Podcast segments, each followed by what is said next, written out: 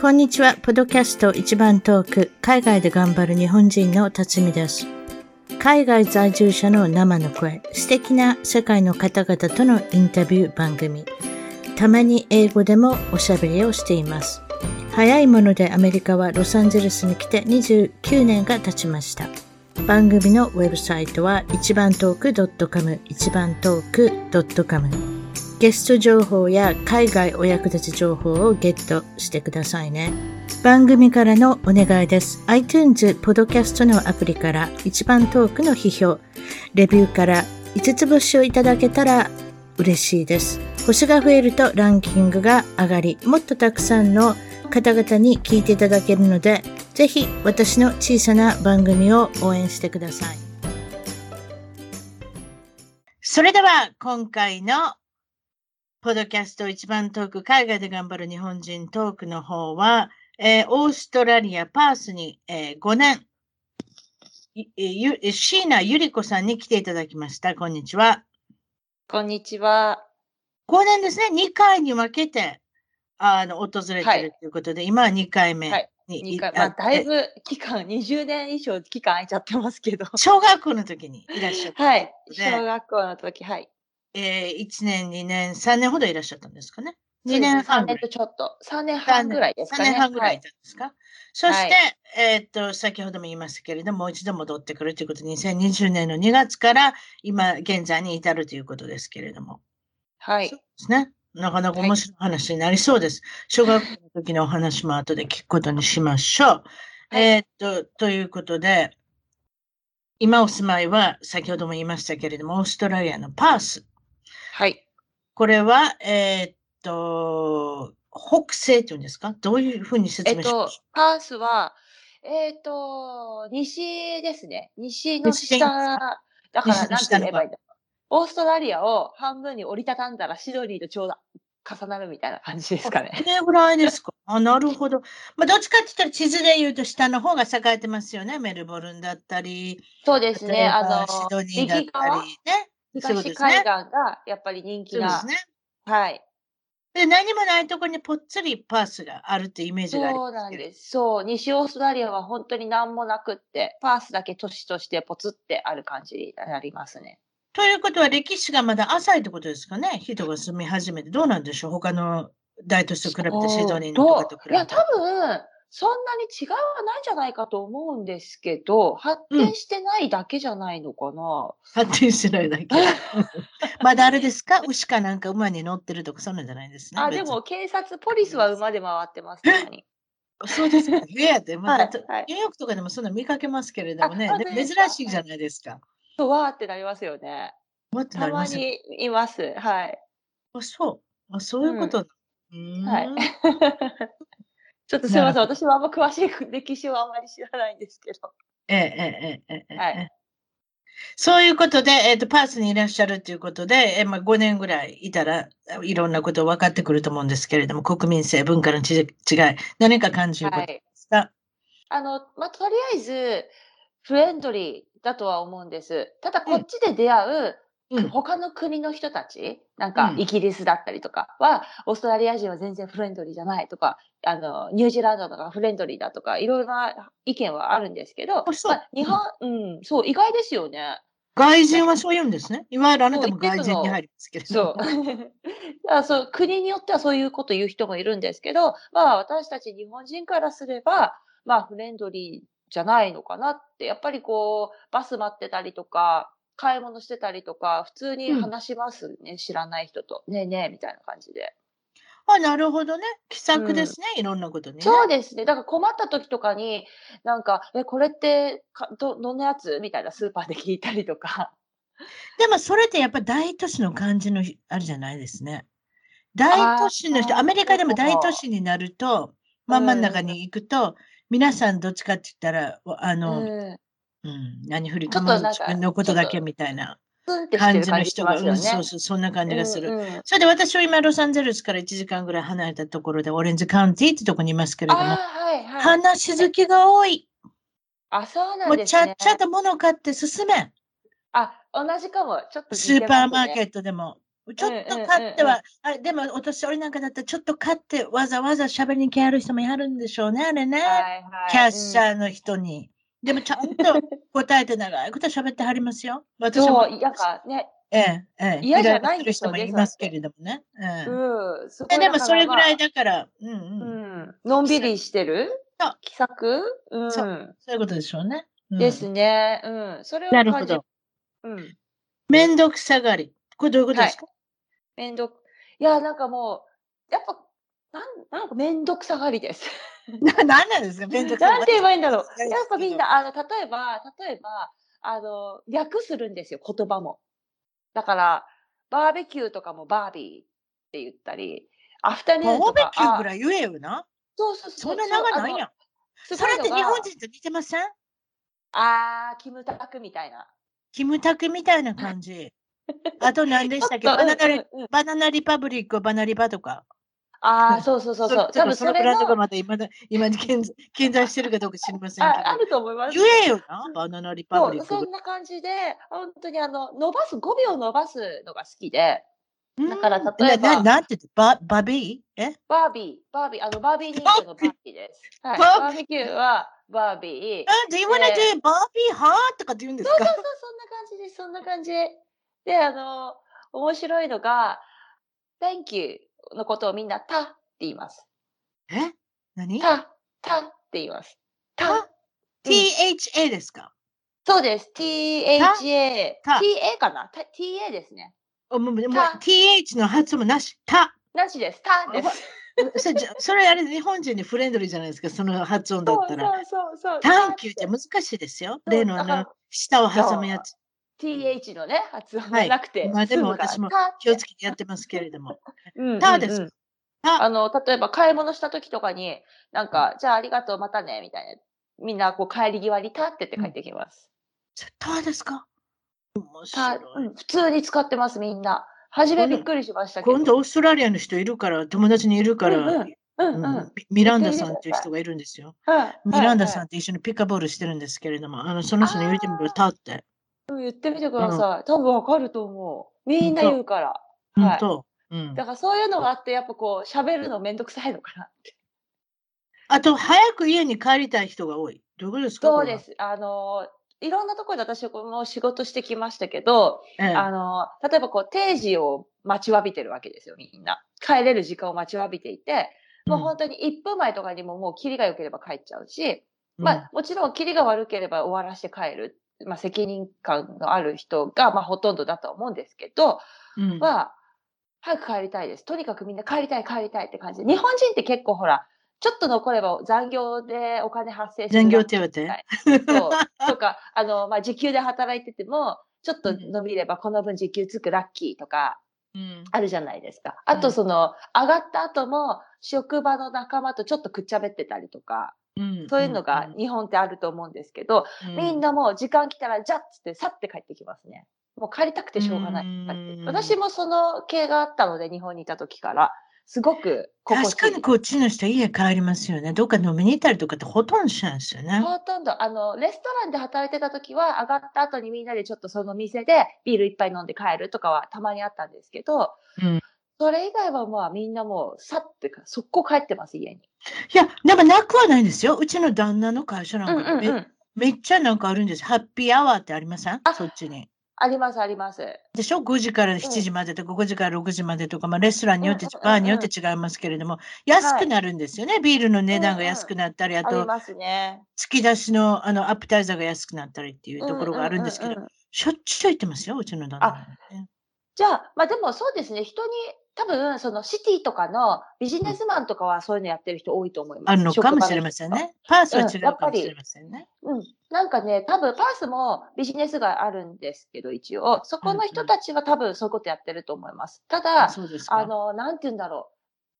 あの、オフィスワーカーじゃないような人たち、うん、例えば飲食店とか、そういう人たちはそこ帰ってるイメージですね。うん、えでもアメリカもうちの旦那、うちの旦那の会社珍しいと思う。だってみんないろんな友達が言うもん、よー飲みに行ってるな、あんたら。あ、そう。そうなんだ。仲いいんですね、じゃあ。仲いいんだと思うんですよ、きっと。ねええあと、こっちで。テレビ番 テレビ番組であるじゃないですか、オフィスとかって。あの、はい、はい、るはい。ああれもみんな仲いいじゃないですか。ああいう感じなんでしょうね。多分ねあと、飲むことが好きな人間が集まってる。それは最高な環境だと思います。だって飲むの飲むのあんまり好きじゃなかったら行くの嫌な人も出てくると思いますよ。ね。うん、だからそれが多分日本で起こってる問題なんじゃないですかね。行きたくないのにって。飲みでしょう。ね。飲みたくない人もいやいや行かなきゃいけないっていう。そうそうそうそう。ね。なんかお付き合いやねんから来いや、みたいなね。うん。私、日本にいた時から喜んで言ってましたよ。おごってもらえるから、あの、うん上司に。ですよね。うん。うん。そういうこと。そわわかりました。じゃあ、早く家に帰りたい人も多いということで、まあ、それはひょっとしたらアメリカもの同じ傾向なのかもしれないなって今う。ちょっとそう、そこはそうですね。多分近いものはあると思います。ね。うんあとは失敗談、皆さんに聞いておりますけれども、これは？はい。失敗失談は？敗、失敗ばっかですよ。あのー失敗ばっかり？それでは、そしたらかいつまんでいっていきましょう。はい。えーっと一番初めのお話からいきましょう。これは海外ですか？それとも日本で？あ、全部海外の話になるんじゃあですけど。行きましょう。はい、どうぞ。はいあの、こっちに来た時、貯金ほぼほぼなしで来たんですよ。素晴らしいですね。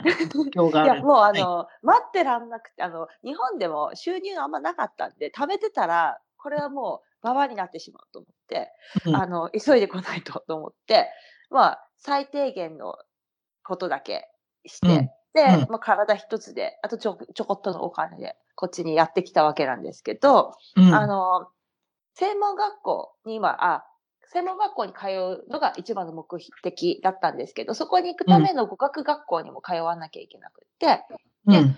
語学学校のお金はもう払ってたんです。ただ、専門学校のお金は全く用意してなかったので、こっちで働いて、うん。その貯めたお金で通おうと思って来たわけですが、あの、来てすぐにロックダウンになっちゃって、うん。で、あの、お金はなくなるし、収入も仕事が見つからないので、収入がなくって、うん。で、もうお金をなんで貯めてこなかったんだろうって、とっても後悔したのが、まあ来て最初の数ヶ月間のでですね。うん。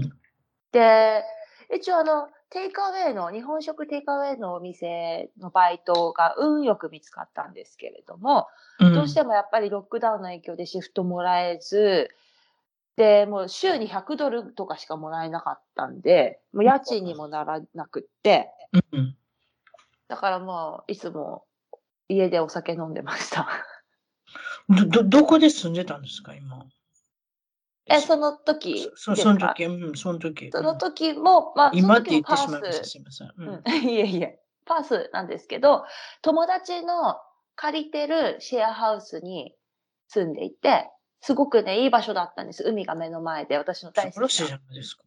ところだったんですけど、うんもうだから、ちょっと海、まあね、家もあんまり出ちゃいけない雰囲気だったんで、たまにこう買い物がてら海通って、スーパー行って、で、お酒買って帰ってきて、みたいな。本当にダメな生活してましたね。お酒ってどんなもん飲むんですか？お酒は、あの、ワインが安いので、こっちは。あのオー、ストラリア産のワインっていっぱいありますよね。いっぱいあります。いっぱいありますし、うんあの、ピンキリで、安いのは1う本、まあ5ドルぐらいから買えるんですけど、5ドル、どれぐらいの大きさですか？あの、普通の750のボトルになります。ああ、なるほど。すいません。私ってあんまりお酒飲まないので、どれぐらいのものがスタンダードなのか分かってないんです。750ml が普通はいはいね。あはいはいはい。あの、普通のワイン1本、ボトル1本ですね。うんうん、分かる分かる。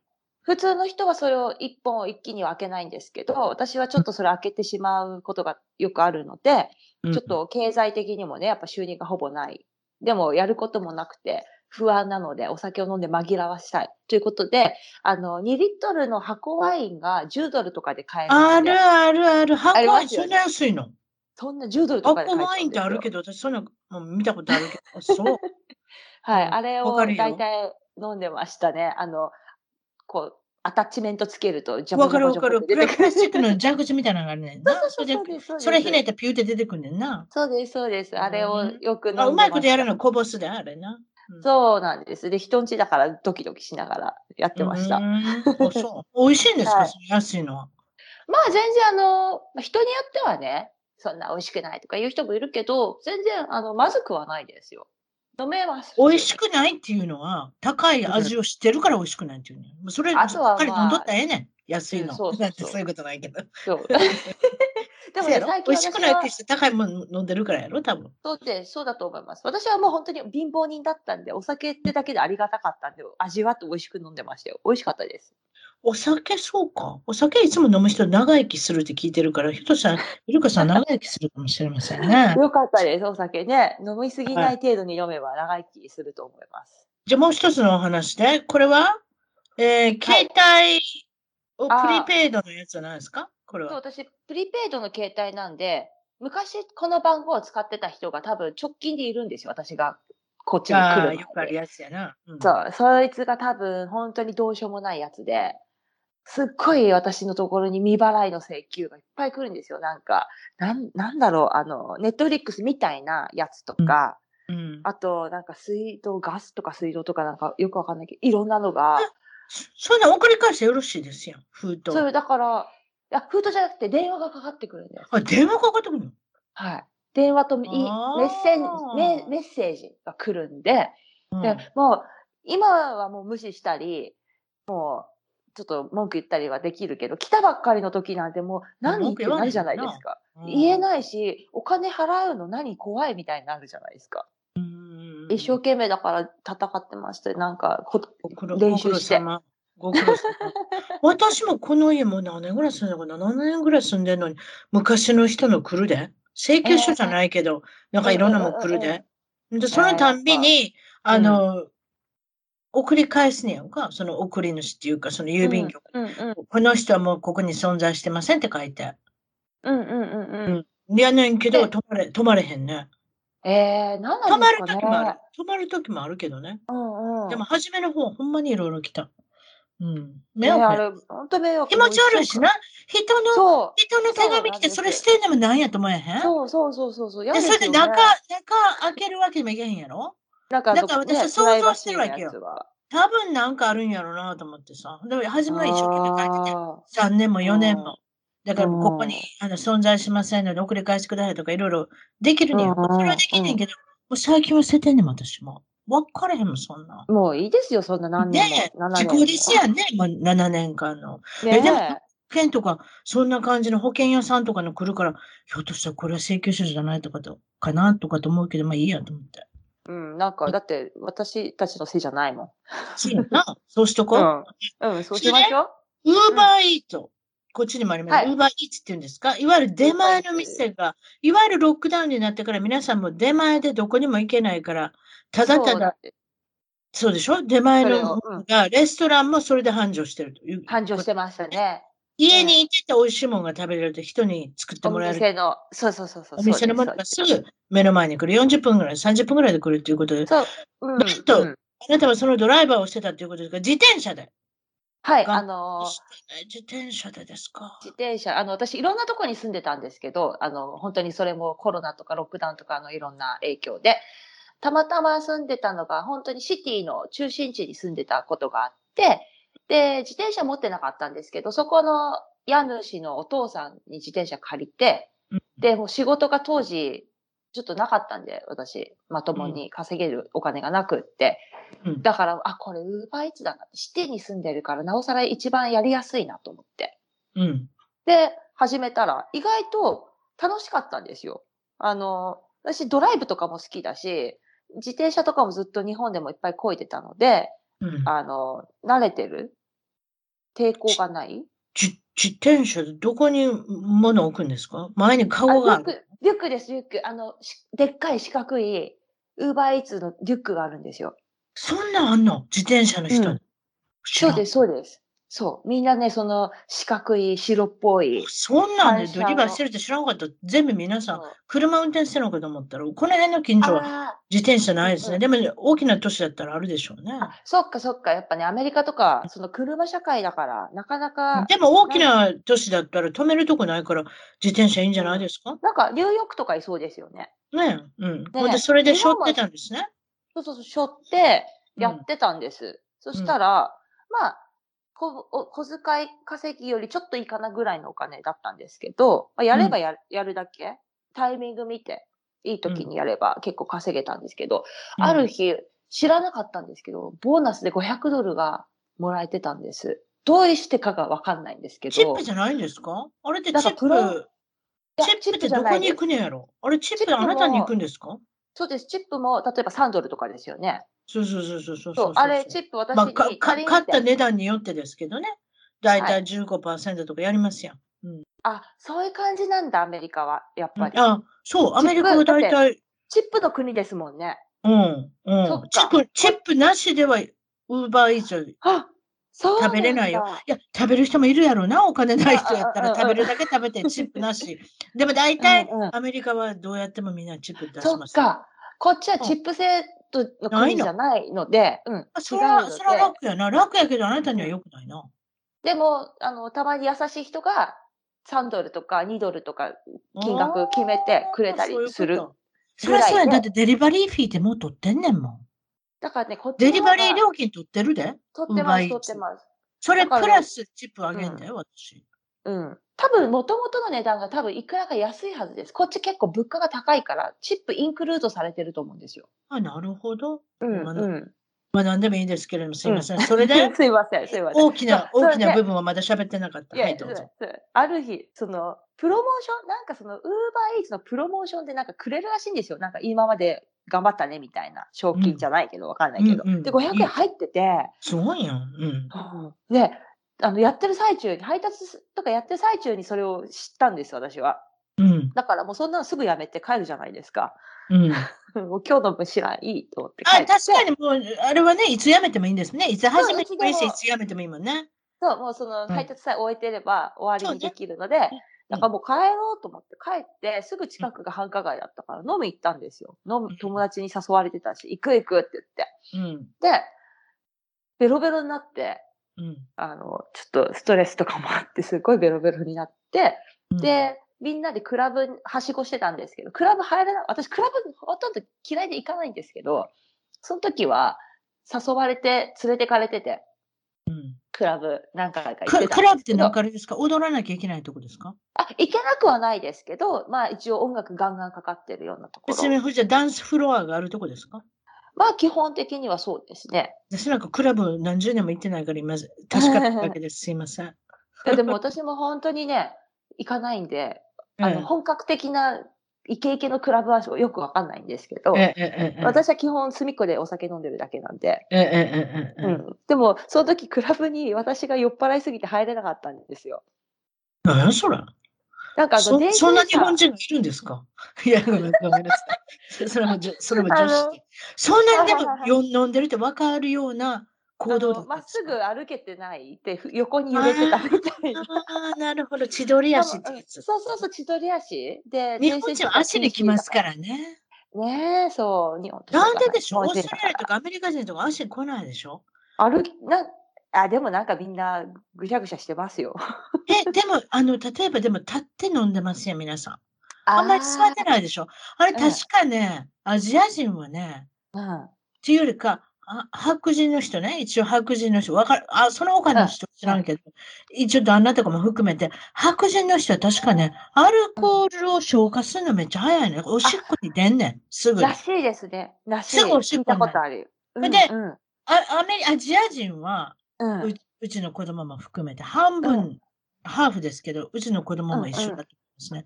あの、あれですよ、アルコール分が充満するんですよ、体に、すぐに。へえ、すぐ回りやすい。それでおしっこに出ないんですよ。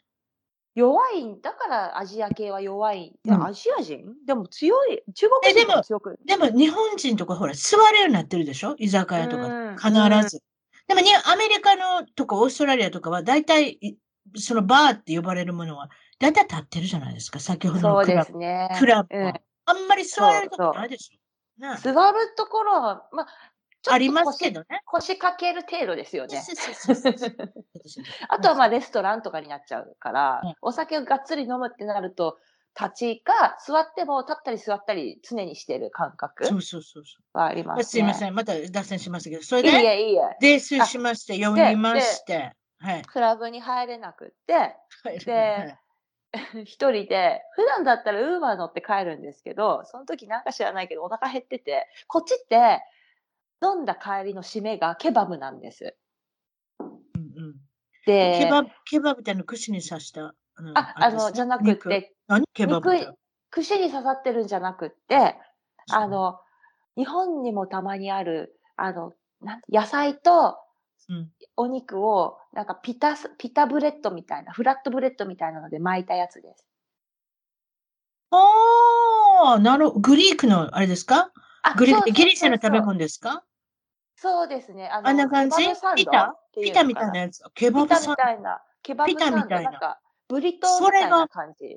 あ、ブリトー？あ、ブリトーブリトーみたいな。ブリトーではないけど、ブリトーみたいに野菜がいっぱいと、あの、回ってるお、ドネルケバブだ。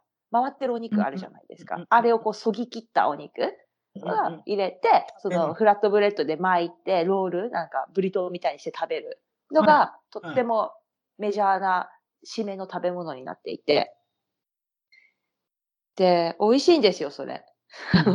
飲んだ帰りに食べてると。美味しそうやな、今な。聞いた美味しところに。いですよ。うんはい。で、それ食べて歩いて帰ろうと思ってたら、うんそこからパッて一瞬記憶がなくて、うんで、気づいたら、携帯がないことに気づいてうん、で、そしたら、なんか知らないけど、近くにアボリジニ人うがんいたんですよ。アボリジニ人って、あの、オーストラリアの先住民じゃないですか。そうね。うん。そう。で、基本的に、まあ、彼らは、まあ、なんて言うんだろう、悪い人たちじゃないんですけど、うんどうしてもこのいろいろね政治的背景とかいろいろありまして、シティにいるアボリジニ人たちはもうダメ人間が多いんです。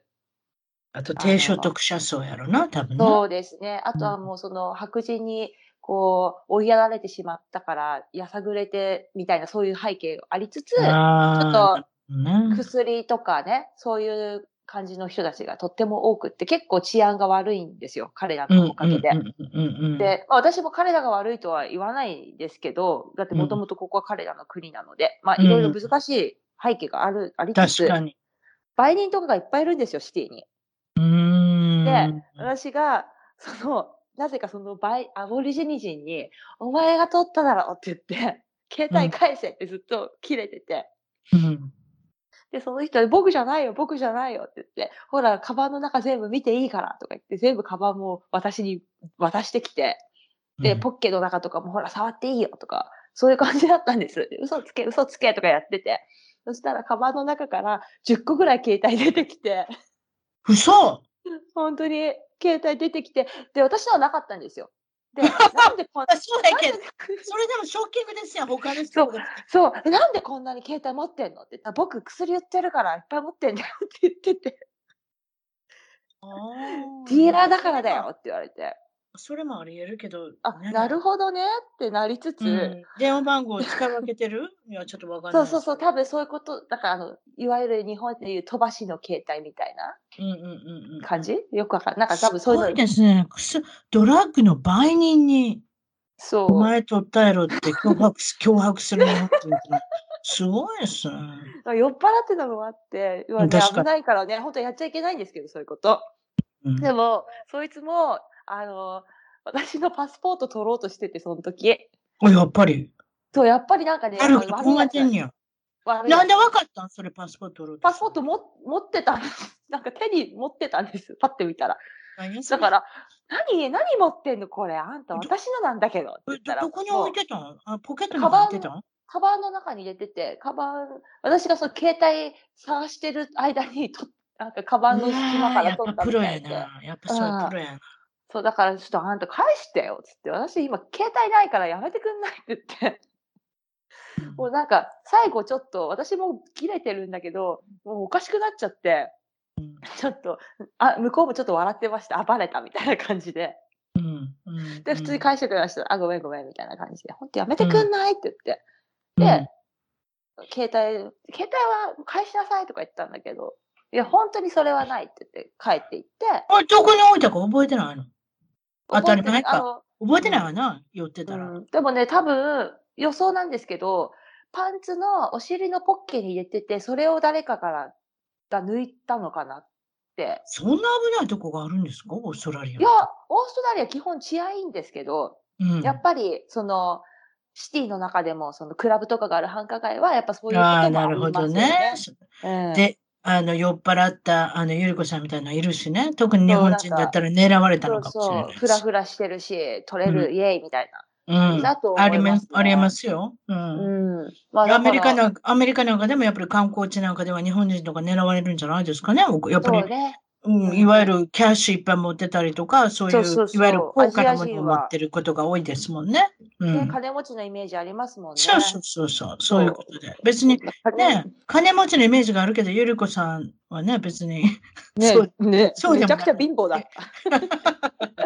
めちゃくちゃ貧乏。ええ、それ留で、学生は狙っちゃいけないですと。りあえずはなくなったけれども、うんはい一応あの、まあ、し探したけど出てこなかったんで、あの、Facebook のセカンドハンドで見つけて、200ドルで買って、まあ、しばらくそれ使えてたので、うん。まあ、まあ、そのね、500ドルの臨時収入があったから、まあいいい、じゃないですか、マイナス200ですけれども、まあいいじゃないですか。まあね、行かなければ500ドルそのままね、銀行に入れれたんですけど、まあそうですけどね。飲み代も含めて。はい。ええ皆さん、やはりあの、寄ったために何か失敗したっていうのは結構皆さんあるんだと思いますけども、そうですか。その他にもまだ受けそうなお話があるということで、これはオペア、はいい、わゆる子守りをしながらはい。ホームステイをさせていただけるっていうことですね。そうですね。はい子供の面倒を見ながら、家に住まわせてもらう。そのいわゆるオペ、オペアかなんかいうやつですね。オうん、オーペアオーペアって言ってますね。うん。で、その代わり、家賃は払わなくていいし、ご飯代も出ますよ、みたいな。うんまあ、家庭によって様々なんですけど、契約。うん契約というか、その約束は。うん。で、うん私はもう収入がほとんどなかったんで、最初の頃。で、ロックダウンになっちゃったりとかで、生きていけないので、ロあの、オーペアをして、なんとか、ちょっと食いつないでたんですけど、うん。あの、子供が苦手で私。だから、うんもう絶対ややるはずないしぐらい、なんかみんなやってたんですけど、結構。お金ないからって言って。うん。あうんの仕事が見つからないって言ってやってたけど、うんうん私はもう、いやー、それは私には絶対無理だから、なんとか他の仕事でとか思ってたんですけど、まあ、まあもうお金がないので、うん本当に死ぬ、死ぬじゃないですか、だって。もう家賃払えないし、何もどうしようもないから、まあ、やろうとし思って、こう、決断して、うん。で、今、Facebook とかのグループ、ページでいろいろあるんですよ。あの、オーペアグループとか、お互いに、あるでしょうね。うんはい、探すやつとかで見つけたうん。ご家庭に、うん。結構割とすぐ、その海の前のお家からすぐ引っ越すことになって、うん。で、あの、4歳の男の子と39歳のシングルマザーと3人でしばらく住んでいました。それがね、どうでしたか、あの、苦手な子供も。大変。もうノイローゼです。ノイローゼ。もうね、どうしてですこか顔は可愛いんですよ。子供の顔は。もちろんオーストラリアの可愛い顔。ですよ。だけど、まあ、クレイジーなんです。オーストラリア人って結構クレイジーが多くって。大人でも。だからもう、どういうふうにクレイジーなんです？かちょっとその話教えて。オーストラリア人クレイジーな話？えうん。どどういうふうにクレイジーなんですか？え、なんか常常識がないってとこと？常識を逸脱しているみたいな。感じ、ちょっとな、あの、大ざ、豪快。はちゃめちゃなんですか？はちゃめちゃみたいな。あの、もちろんその、なんだろう、法律を守るとか、そういうのはまあもちろんのこととして、前提として、うん。なんだろう、なんかちょっとこう、はしゃい、はしゃぎすぎちゃうみたいな。楽しくなっちゃうみたいな感じかな。うーん、なるほどね。うんちょっと、ちょっとうまく説明ができない。わかるわかる。真剣じゃないねんな。結構。うん、うん、うん。うんそう、なんか真面目じゃない。真面目じゃないっていうか、ん生真面目やもんね。日本人は生真面目やもんね。く。う、ん日本人とはは正反対ので、そのお母さんも子供もクレイジーだったんですか？クレイジーでした。子供はまあわかるじゃないですか、子供だから。でも、それでもまあ、毎日全裸で、全裸で、ずっと全裸で、お母さんに服着ろ。うん、服着ろって言われても、嫌だみたいな感じで。で、私にずっとお尻の穴見せてきたりとか、唾かけてきたりとか、ひどいですねちょっとさ、アグレッシブな子供でしたね。うんで、あの、うんなんか品がなかったんで、うん。家庭が。その子供も私に対してなんか腐ったソーセージおばさんとか呼んできたりとか してたし、でお母さん、うん、そう、4歳のなんか、スティンキープーとかいつも私に、スティンキーソーセージプーとかいつも私のこと呼んでて。うん、で、まあ、ムカつくけど子供だから、はい、入ってこう、流してるじゃないですか、こっちも。うんうん、お母さんも怒、怒るんだけど、それだけっていう感じで怒り方なんですよ。やめなさいとか、その程度なんですよ。うん。お父さんは、お父さん近所に住んでないんですか？お父さんは近所ではないけど、まあ車で2時間かかんない、1時間ちょいとかのところに住んでて、で、毎週子供はお父さんの家に週末泊まりに行くっていう。だから週末だけ私は自由になれるっていう感じだったんですけど、どね、ただもうお母さんが本当にケチで、あの、なんだろう、仕事内容とかもただ子供と遊ぶだけで、仕事、学校も行ってたんで、その期間は、まあ遊ばないわけだから、週にまあ、15時間ぐらい子供と遊ぶっていう感じだったんですよ。だから、それは足りないからお小遣いをあげるには。だから今はお小遣いはあげない。その代わりタダで済んでご飯もタダっていう約束だったんですけど、もうね、お母さんが子供の教育のためになんか作れとかいろいろ言ってきて、あの、うん、日本語、日本が好きな人だったんですよ。で、うん、日本語を教えたいらしくって、うん、あの、子供用の絵本とかに、これ書き込んでいいからって言って持って、大量に持ってきて、全部日本語で訳くとか、ひらがなとか、振り仮名とか全部やらされて、うん、であ、あと日本語の単語カードみたいなのも作らされて、あげくお母さん向けの日本語カードみたいな。すごいですね。日本語教師もやってたんですか？そうです。なんか、うん、テスト作ってとか言われて、私本当に日本でやった自分の子供の頃とか思い出して、手書きでテストとか作ってご苦労様でした。でもあまりにもストレスが溜まって胃薬を飲む生活がはい。ですか？胃薬最後。多分胃薬を飲むってことは多分ストレスで。はい。あれですかね、いわゆる胃潰瘍に近いものが、近い、胃がキリキリしてましたね、ストレスで。うん、そう、だからもうそういう感じなのに、お金プラスでくれないし、で私がちょっとプライベートの時間それのせいで削られてるんですよ、とっても。だから学校の勉強ができないんだけど、ちょっとやめて引っ越していいって言ったら、あ、そういう理由だったらこの日一日、じゃああなたに休みをあげるから、その代わり家賃払ってって言われたんです。バカじゃないのと思って。その時、仕事見つかって働いてたんで、私も。ある程度我慢して貯めて引っ越しました。すぐに。私がちょっと思ったこと、やっぱね、小さい男の子ってね、お父さんいなかったら大変にみたいですよ、やっぱり。はいね、男の子は男の人に会いたい。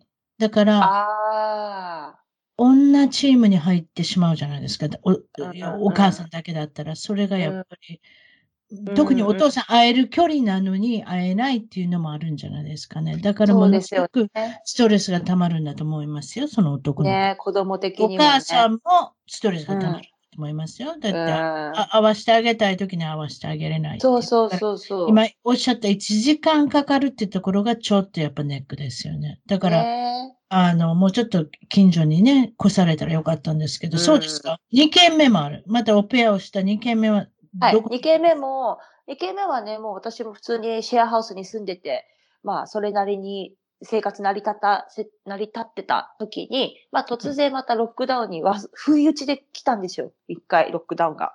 はい。で、その時私、レストランの皿洗いみたいなことして働いてたんですけど、まあ、下っ端なんでシフト削られるじゃないですか。うん、で、仕事できなくって、収入がなくって、あ、このままじゃまた同じことになると思って、あの、もう一度、じゃあ、6、あ、オペアやろうって決断をしたんですけど、うん、あの、そこの過程で、私知ってる人だったんです、少しだけ。うん。うん、あの、その1回目のオペア探してた時に知り合った人で、でも、タイミングが合わずに、やらなかったり、その過程では。うん、ただ、お父さんが、お酒すごく飲む、なんか典型的なオージーのおっさんだったんですよ。うん。で、うちでビール一緒に飲むけど、どう？って言われて。で、うん、その時日本人のオーペアの子がもうすでには決まって住んでて。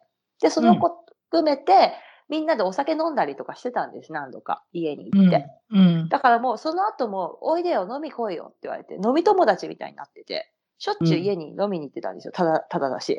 うん。また、ただですね。ただですね。ただ、です。えただがキーワード。はい。そう。ただ酒いっぱい飲ませてくれる人だったんで。うん。で、まあ仲良くいろいろね、面倒見てくれてたのもあったから、ちょっと相談して、もし私が住みたいって言ったら住めるって言って。そしたら、うんあいいよいいよって、もう全然すごいこう、寛大な人だったんで、いいよいいよ、いつ来る、うんみたいな感じだったから、うん、まあ、うんトントン拍子で住めることに。まあ、その代わり、あの、部屋は娘とシェアになりますとは言われてて。うん。ただ、お母さんのところに、一週間、一週おき、二週おきとかに、一週間ぐらい行くっていう話だったからあ、こ、こも離婚離婚のご家庭ですね。そう、こっちは多いですね、やっぱりそういう家庭がね。多いです。でアメリカも。はい。うんうん。で、まあね、ずっとじゃないし、たまにいない時もあるし、今だけ、1ヶ月だけの辛抱だし、とか思って、頑張って住もうと思って行ったんですよ。うん。でも、いろいろあって仕事が見つからなくて、私の。うん。なかなかいい収入にならなくて、で、なかなか引っ越せなくって。うんで、それがすっごくストレスで、たうんだ、あの、かお父さんはまあいい人だし、まあ、定期的に二人で酒盛りしてたし楽しかったんですけど、うん。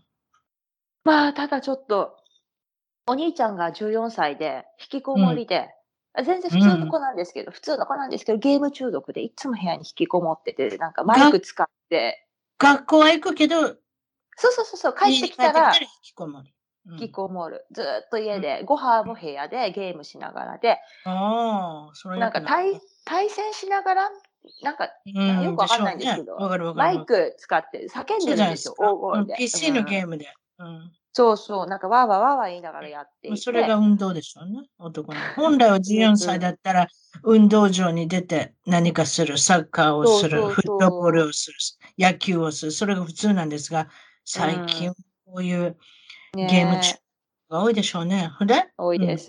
で、娘は6歳だったかな、当時。だけど、うん。娘も YouTube ばっかり、もう朝から晩まで、学校行くギリギリまで YouTube、帰ってきたらそこ YouTube 見てるの？見てます。ずーっと見てます。あおの、父さんとも喋らへんねや。ほんなら。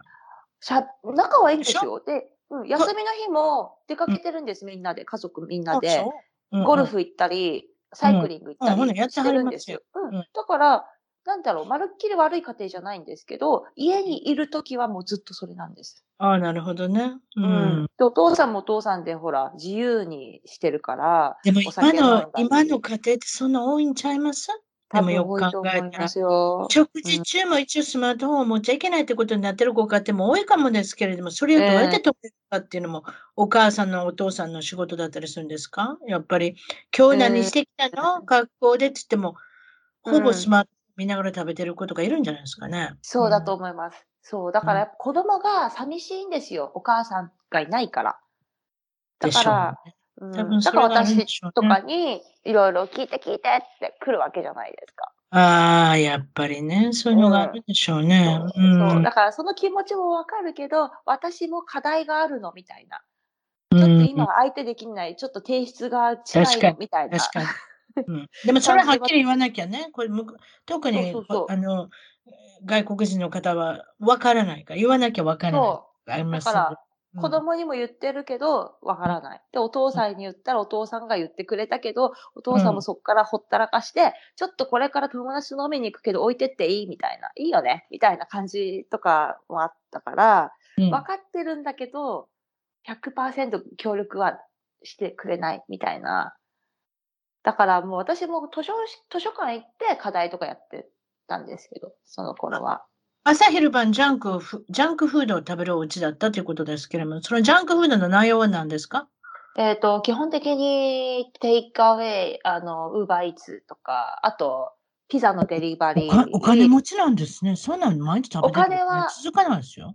お金はあると思います。ねえ結構大手の企業に勤めてるお父さん。さんね、多分ね。うんそうなんでしょうね。うんそれでなでなかったら結構高いですやん、今。そう、お金はあるって言ってました。うんうんうんうん。うん。だからまあ基本、まあ料理ももちろんするんですよ、お父さでもお父さん仕事しながらやからなかなか難しいですよね。ん。いやあ、とかそんな、だって仕事なんてもう昼の2時とかに帰ってきてますもん。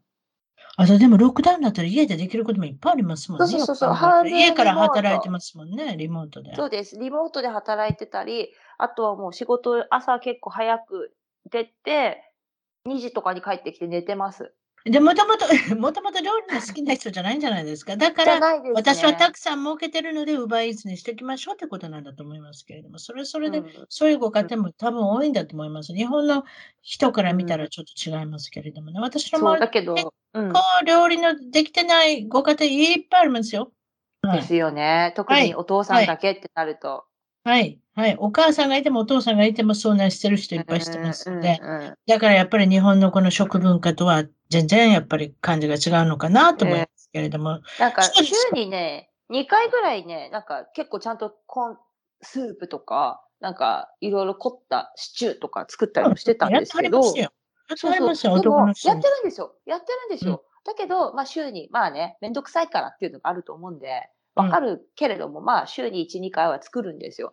ただ、そのジャンクフードの内容が、なんか例えば、テイクアウェイ、中華とか、イタリアンとかじゃなくて、みピザ、ケンタッキー、ああね、体に悪い、いわゆるカロリーの高いものを食べてるうんを大量に買って、それを1日通して食べるんです。だなるほど。からもう、うん。あと、まあ、ピザとかも5枚ぐらい買うんですよ。5枚？5枚ぐらい買って、で、ということで、子供なん、太ってます？ということは太ってますっておあ、かしい太ってま。す。太っ、うん、やっ子供ぱそうですよは、ね。女そのの子は食べたいだけ食べたらダメじゃないですか。それを、だからみ2日ぐらいにかけて食べてる感じです。うわ、それもすごいな。それそしてあなたもそれ食べてたんですか？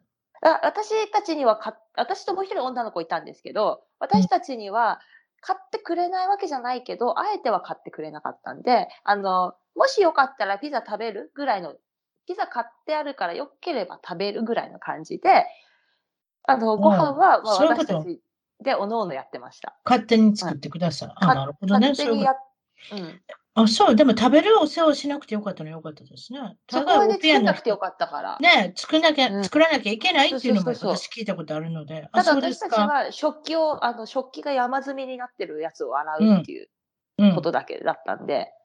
まあね、まあでも辛かったです。あの、ありがとうもないし、ご飯、私たちに作ってくれてない汚いものをひたすら洗うみたいな感じだった。ただ、ね、家賃払ってないから文句言えないから頑張るって言って、頑張ってた感じです。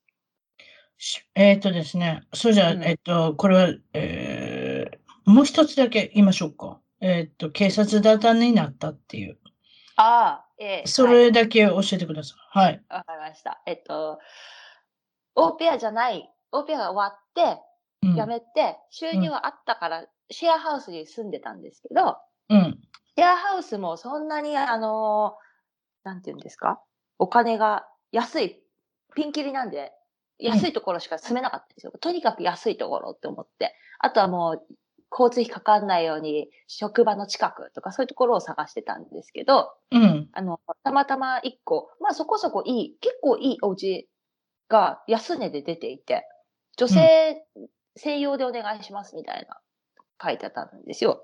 うん広告に。うんで、そこに家行ってみたら、まあ、男の人だったんですよね。同世代の男性が一人で住んでて。はい。で最初私女性だと思ってたから、ちょっと、うわって思ったんですけど、うん。まあでも悪い人じゃないし、すごく忙しく働いてるから家にあんまいないよみたいに言われてて。うん。で、まあそこに決めたわけです。で、二、うん。人で住んでたんで、そこでなんか4階建てみたいな、ちっちゃいアパートなんだけど、4階建てみたいになってて、うん。で、私の部屋が一番最上階にあって、そうんのオーナーの部屋が下にあって、で、うん。半、半地下がキッチン、ダイニングみたいな、そんな感じの家だったんですけど、うん。まあ、いつも忙しいから家にいないって言ってて。そしたら、あの、まあ、すごく優しくね、なんか、面倒見てくれてたから、最初は、あ、よかったって思ってたんですけど、うん。だんだん、なんかこう、私のご飯を用意してくれるんですよ、毎日。で、うん。朝起きると、あの、ゆりこ、ご飯はオーブンの中に入ってるよとか、メールが来てるんですよ。で、コーヒーはレンジの中に入れておいたよとか書いてて、で、あありがとう。でも別に用意しなくていいんだけど、みたいな感じ。借りが、ができるよな、そういうことそうそうそう。それも嫌だったし、私は自分でご飯管理して食べたかったから、う。うん。あの、ありがとう。でも今度からしなくていいから、みたいに言ったら、すごく拗ねちゃって、どうして僕が作った料理食べたくないのみたいなうん感じになってきちゃって、うんあと、はまあ、バイト、私飲食で働いてたから、土日仕事じゃないですか、基本的に。はいはい。で、帰りも結構遅くって。そしたらいつもバイト終わって携帯見ると、何やってんの？また仕事してるの？いつ帰ってくるの？先にビール飲んじゃうよとか、一人でご飯食べるのも飽きたんだけどとか、いつもそういうメールが入ってるんですよ。主人み、ご主人みたいな。そう、え？どういう関係？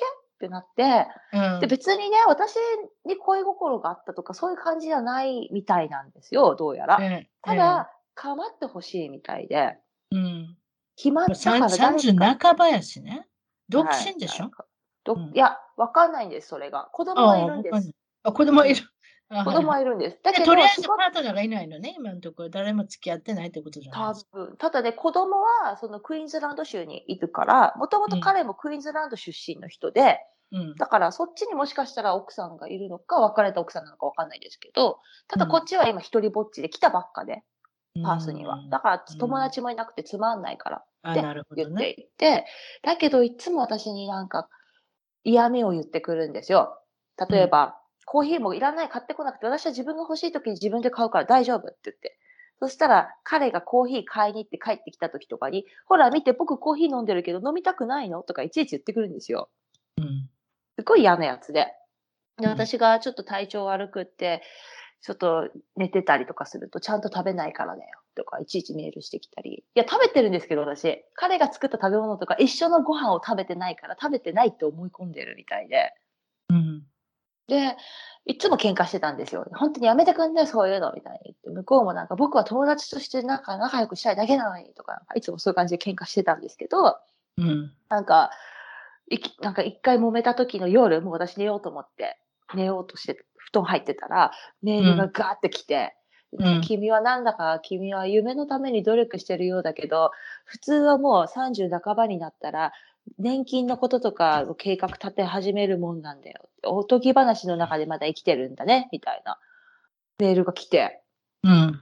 で、あ、なんなの？あんた失礼じゃね？みたいな感じでまたメール上で喧嘩してて、うん。そしたら、もうね、一番の、あの、セキュリティは、いいパートナーに見つ見つけることで、なんか、キャリアを頑張ることじゃないとか、そんなど、いやあなたの努力は何の意味もないとか、いっぱいメールで言ってきて、うん。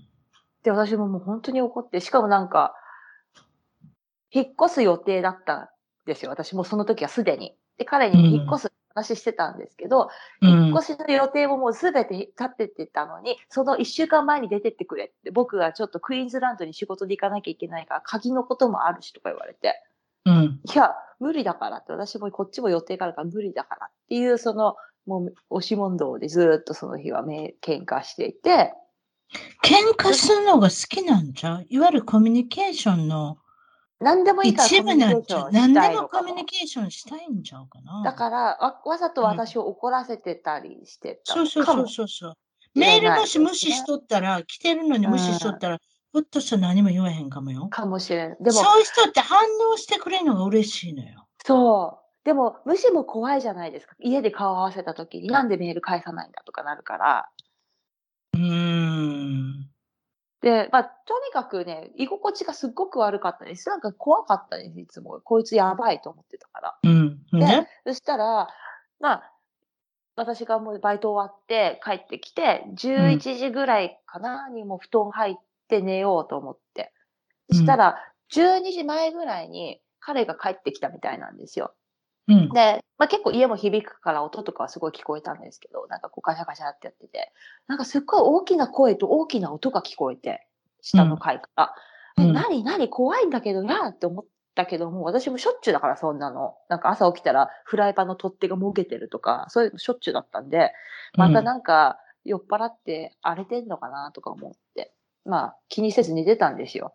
うんそ。したら、1時間後ぐらいに、パトカーが来てる音でまた目が覚めて、うん。で、私住んでたのがもう本当に繁華街で、パブのすぐ真横だったから、うん。まあ喧嘩だろうとか思って、なんかあったんだろうと思って気にしてなかったんですけど、なんかうんいきなり誰かがノックしてたんですよ、家のドアを。うん。で、え、怖い怖い怖い怖いってなって、あいつが帰ってきたのかなみたいな。で、あいつでもなんでノックしてるんだろうとか、わけわかんないじゃないですか。めっちゃ怖いってなって。でもまあ、で、もし彼が鍵なくしちゃったりとかして入れないんだったら入れてあげなきゃいけないしと思って、うん。うん。ドキドキしながら行ったら、警察が立ってて、で、その警察に、あの、君はここのオーナーのパートナーなの？って言われて、いや、違います。ただ一緒です。あの、シェアメイトですって言って。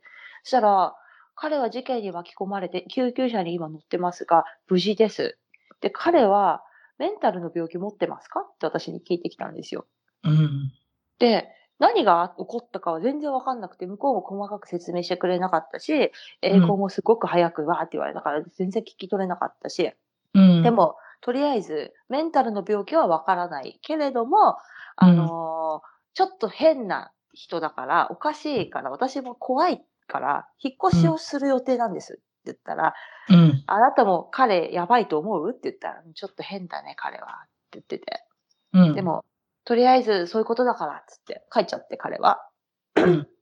で、でも私も怖いじゃないですか。何があったかもわかんないし。うん。どんな、なんだか、なんだってなって。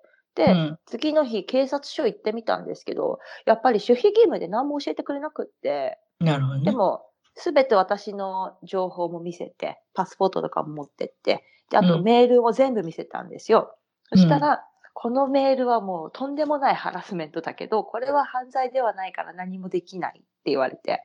うん。だけど、やっぱりそういうね、いろいろおかしい人だから、もしちょっとでも怖いなら、すぐに引っ越しなさいって言われて、まあ、ん命を守るためだったらね、多少お金が無駄になってもしょうがないからって言われて、うん。そうだよねって言って、あの、帰宅して、まだいなかったんで、おそらく。でも、わかんないですよ。いるかいないかもわかんないし、何者かもわかんないから、怖いから、もう、うわーってひたすらもう荷物まるまとめて、うん。で、近くのバックパッカーに避難しました。バックパッカーって何ですか？あれです、あの、ホステル？ああ、ユースホステルみたいなやつか。バックパッカーの人が泊まるようなとこね。あ、そうです。バックパッカーホステルっていうのかな。あなるほどいっぱいすいませんバックパッカーいえいえ。ホステルの方に泊まったことがないので分かりませんでした。そうですか。そう、いっぱいあるの本で。まあまあ、いろんなことがあの周りに起こりましたけれども、いろんなことを教えていただいて、えなかなかいろんな経験されてるなということで、まあ、でも 一応その男性からは何もそれ以降ハラスメントがなかったということで、無事でよかったですね。勝手に引っ越して、あの、引っ越したよって、鍵はあそこねって、返事を、あ、メールを送って、そこからもう返信もないです。よかったですね。そうですか。よかったです怖い怖い。確かに怖いです。えー怖かったですね。えーと、まだ日本の出身地聞いておりませんでしたけれども、日本の出身地の方は千葉県。千葉県です。いえーっと、東京、えー、もともと東京に住んでたんですか？や、東京の近く。千葉の中でもすぐと東京の隣でした。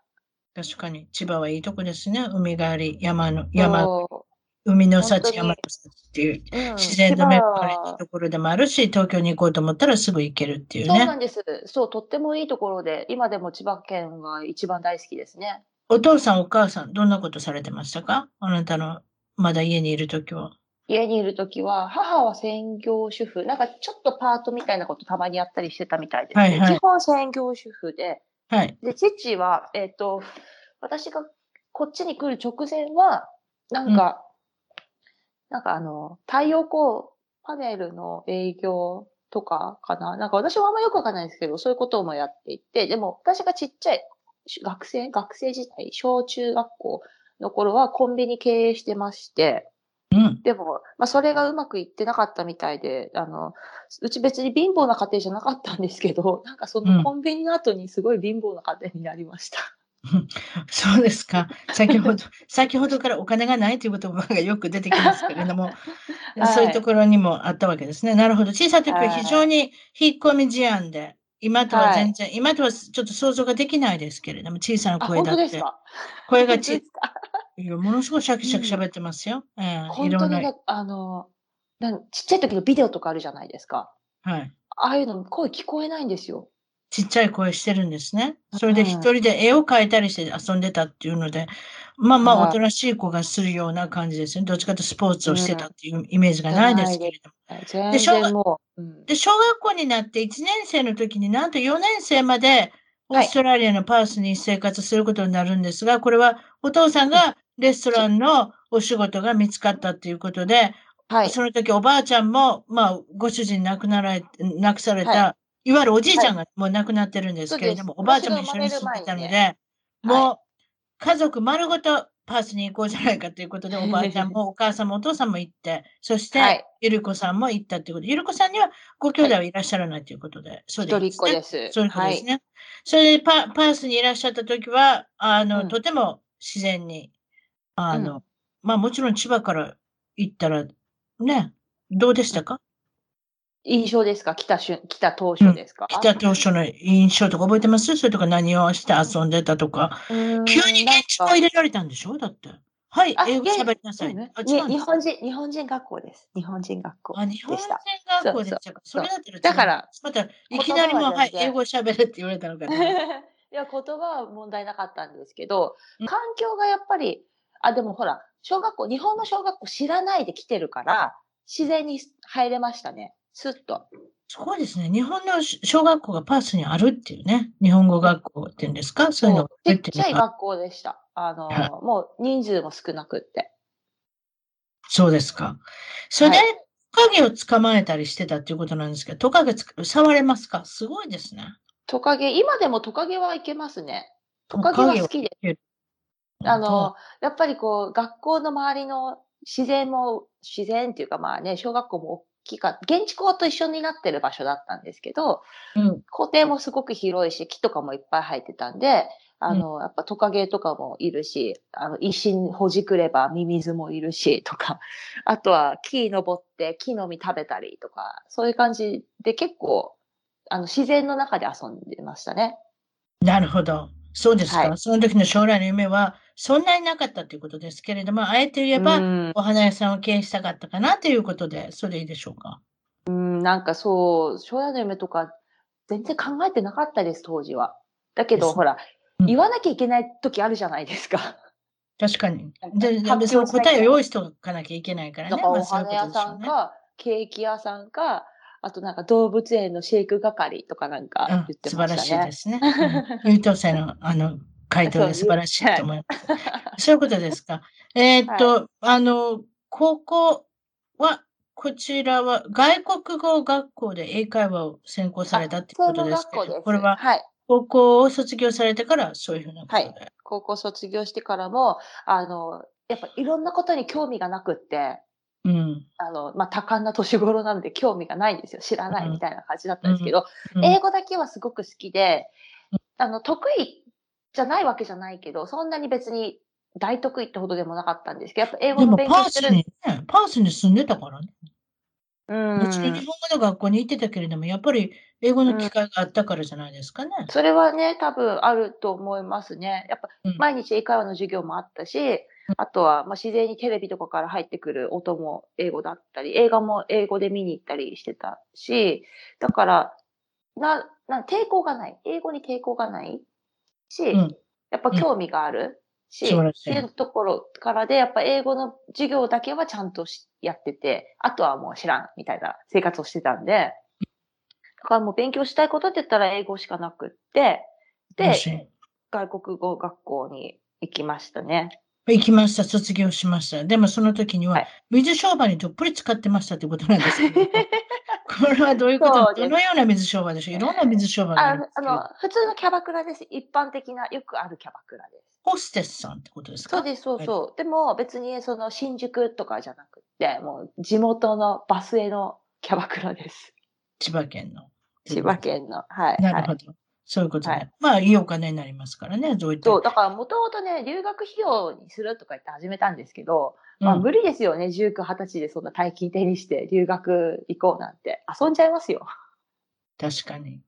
そうですか。もちろん、あの、海外に興味を持ったっていうのは、海外に興味を持ったどころか海外に行かれて住まれたわけですから、常にやっぱりパースに戻りたいという気持ちがあったと思うんですけれどうん、も、ありましたね。今回、どうして来られたんでしょはい。今回は、今回はですね、まあずっと、一、一回10年ぐらい前に短期留学をしてるんです。一3週間ぐらい、こっちに。来てるんですよ。そしたらはいやっぱり、あ、楽しい、ここ好きだわ、帰りたくないってすごく気に入ってしまい、うんうん。で、まあ家、日本に帰って、うんあのー遊びで来てたんです。定期的に1週間とか。年に1回、2年に1回遊びに来てたんですけど、うんうんうんすごいね、毎回帰りたくないんですよ。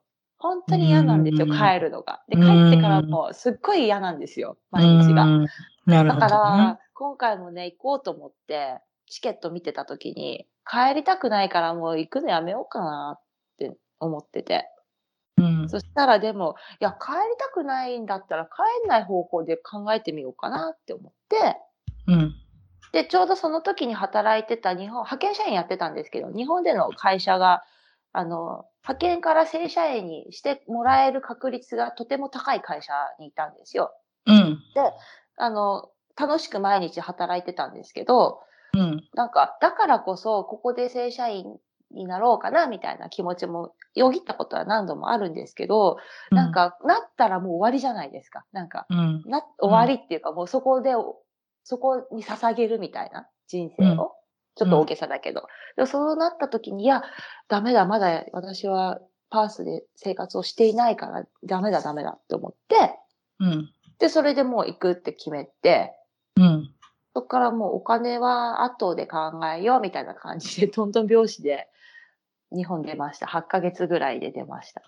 何か自分は変わりましたか？もう5年ぐらいになりますけれども、海うんあ外出て。今はね、今はこっち来てから3年目なんですよ。3年目ね自分、うん自分は何か変わったことに気づきましたか？日本にいる時の自分と比べて。はあうん、あの、何でも、すごく、まあ、総合的に見てすごく成長してるのはわかるんですけど、すごく大変なこといっぱい乗り越えてきてるんで。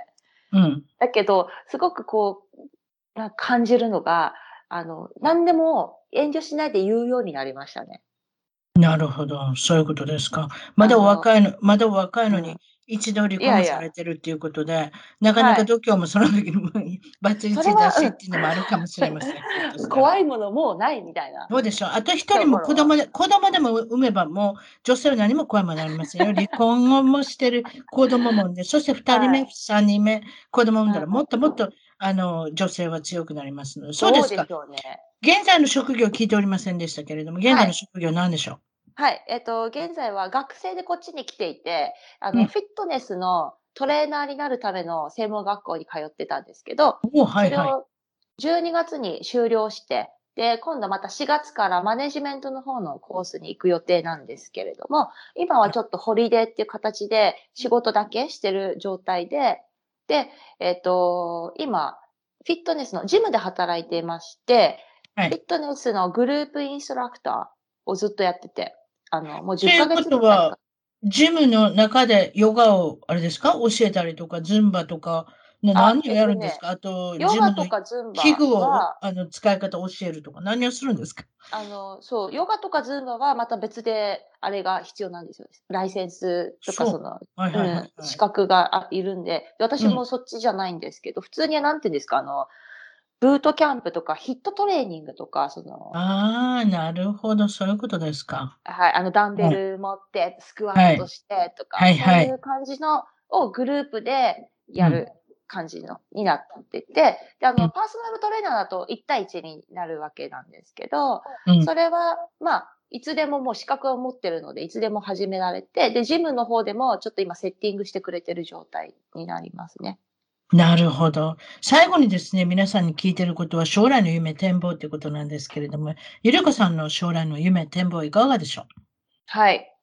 えっ、とですね、一応やっぱりこのフィットネスの世界で働きたいなっていうのでこっちに来てるんですよ。で、あうの、うん、うん。日本に帰るとは思うんですけど、日本に帰った時に、やっぱこっちでオーストラリアでフィットネスで働いてましたっていうので帰りたくって。で、向こう、日本に戻ってもやっぱそにフィットネスの世界で働いていきたいって思ってて。まあ、理想はパースと日本を行き来するような働き方したいんですけど、まあ、そこまでのね、私の実績もないですし、コロナもまだちょっとね、あるので、難しいかなと思ってるんですけど、まあでも、仮に日本に帰国した後も、こっちでの経験、やっぱりこのオーストラリア、アメリカもそうだと思うんですけど、フィットネスに関して、日本よりも全然先進国というか、進んでるじゃないですか。皆さんの一般的な人たちの考え方がやっぱもっと身近にあると思うんですよ、日本よりも。日本もね、ね。